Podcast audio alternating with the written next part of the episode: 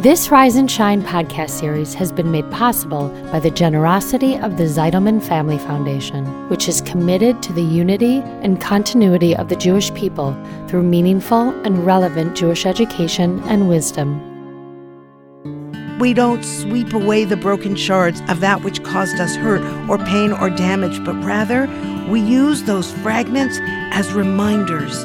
We hold on till we can find the blessing, even within the sorrow and the loss. This is Rise and Shine, a podcast that offers timeless wisdom and uplifting meditations to fill your heart, feed your soul, and start your day on a positive note. Here is Adrienne Gold Davis. Life is filled with moments of extraordinary beauty and profound bleakness. If you live long enough, you know this to be true. I often think that maturity is being able to sit in the many shades of gray that the human psyche and condition has while continuing to thrive. But I believe that one of the hardest things that a human being can do is simultaneously hold both the broken and the whole in the arc of one's heart. Why am I using the term arc? Well, here's the biblical backstory to that reference. As always, our Instruction for Living manual, the Torah, gives us concepts and framings that serve us today as they did thousands of years ago. This concept is particularly powerful. We read that when Moses came down from Mount Sinai carrying the luchot, the tablets that contained the Ten Commandments, engraved for us by our Creator, he saw the children of Israel dancing around an idol that we'd made with our own hands. You see, the people thought Moses had abandoned them because he didn't come back when they thought he was meant to. And they reverted back to pagan ways, searching for a new leader, even if it was made of gold melted from their jewelry and shaped to look like a golden calf. So when Moses saw this, he smashed those tablets to the ground where they shattered into pieces. He then went back up the mountain to beg forgiveness for his people and returned 40 days later on what became Yom Kippur, our Day of Atonement, with a second set of tablets. And they were our forgiveness, our second chance to get it right. Now, it's important to know that while traveling through the desert on the way to Israel, there was a traveling sanctuary called the Mishkan. We'd built it collectively. It was our place metaphysically of God on earth, the manifestation of the heavens. And in the center of that sanctuary was the ark, gold on the inside and golden on the outside, that contained those tablets holding the Ten Commandments. But not just the re engraved whole version that Moses brought to us on Yom Kippur, but also the shattered fragments of the original set as well. They were not discarded, but rather they were kept side by side with the whole recreated ones. So, what's the life message in this? Let's tease that out a bit. When the Torah commands the children of Israel to build this sanctuary, this Mishkan in the desert, there's an interesting grammatical anomaly which begs a little investigation. God tells them to build a sanctuary so he might dwell within them. Now, shouldn't it say dwell within it? What does this linguistical quirk teach us?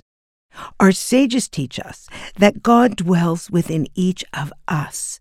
In the arcs of our own hearts, there is our Creator, and there will be that which is broken and that which is whole.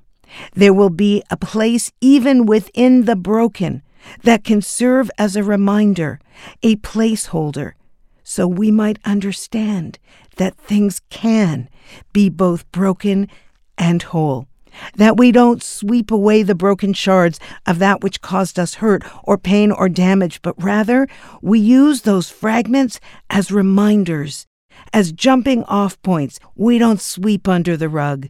We hold on till we can find the blessing, even within the sorrow and the loss.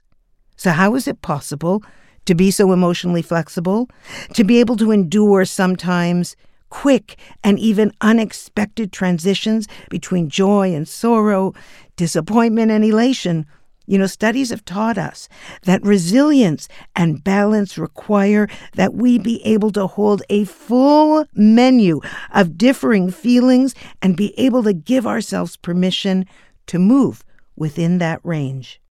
This autumn, on my trip to Israel at wartime, I came face to face with this dynamic as I watched Israeli mothers vacillate between crying and dancing, weeping and laughing.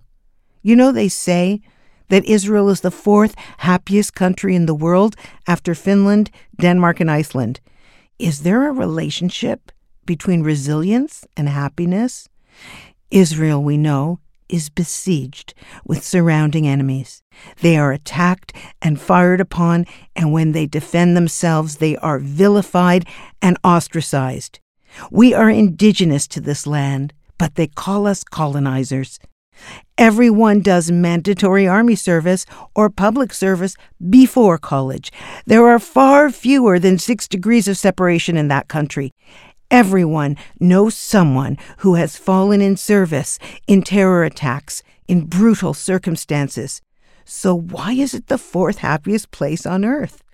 Well, leaving aside the glorious weather and the beyond comparison culinary food scene, the beaches and the mountains and the forests and the deserts, and the birds that fill the air with song, besides the desert that blooms like an oasis, thanks to the farmers who work that land with love, and besides the high tech sector that has gifted the world everything from the ultimate GPS system we call Waze and Google Map, and invented drip irrigation systems and miniature cameras that you ingest for internal medical explorations, aside from the desalination systems that we pioneered and the medical advances we've gifted the world, aside from all of that, Israel lives in the reality that life can be both broken and whole at the same time. That clarity and maturity, that living in reality, I believe that's what makes Israelis not Teflon, because things don't just bounce off them, but rather makes them constantly mindful of the power of every second. And whether the people of the land of Israel are deeply secular or deeply religious, they recognize the sanctity of the land that they live upon, and they live lives of purpose, meaning, and action.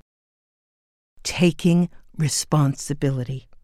You know, it's been said that Judaism is not a religion of rights, but rather one of obligations. Apparently, taking responsibility, taking action, and understanding that we have obligations creates a resiliency, a maturity, a mindfulness that leads to happiness. Is it possible that in an attempt to make our kids happy, we've stripped them of the resiliency that comes from falling and failing and facing reality, of finding true happiness? This week, can you examine your relationship between inspiration and perspiration? Are you moving through your life, surfing the waves of the inevitable ups and downs of the human condition? Or are you just getting out of the water to avoid those waves? Are your children so unconsciously allergic to struggle that they can't get back on that surfboard and keep surfing?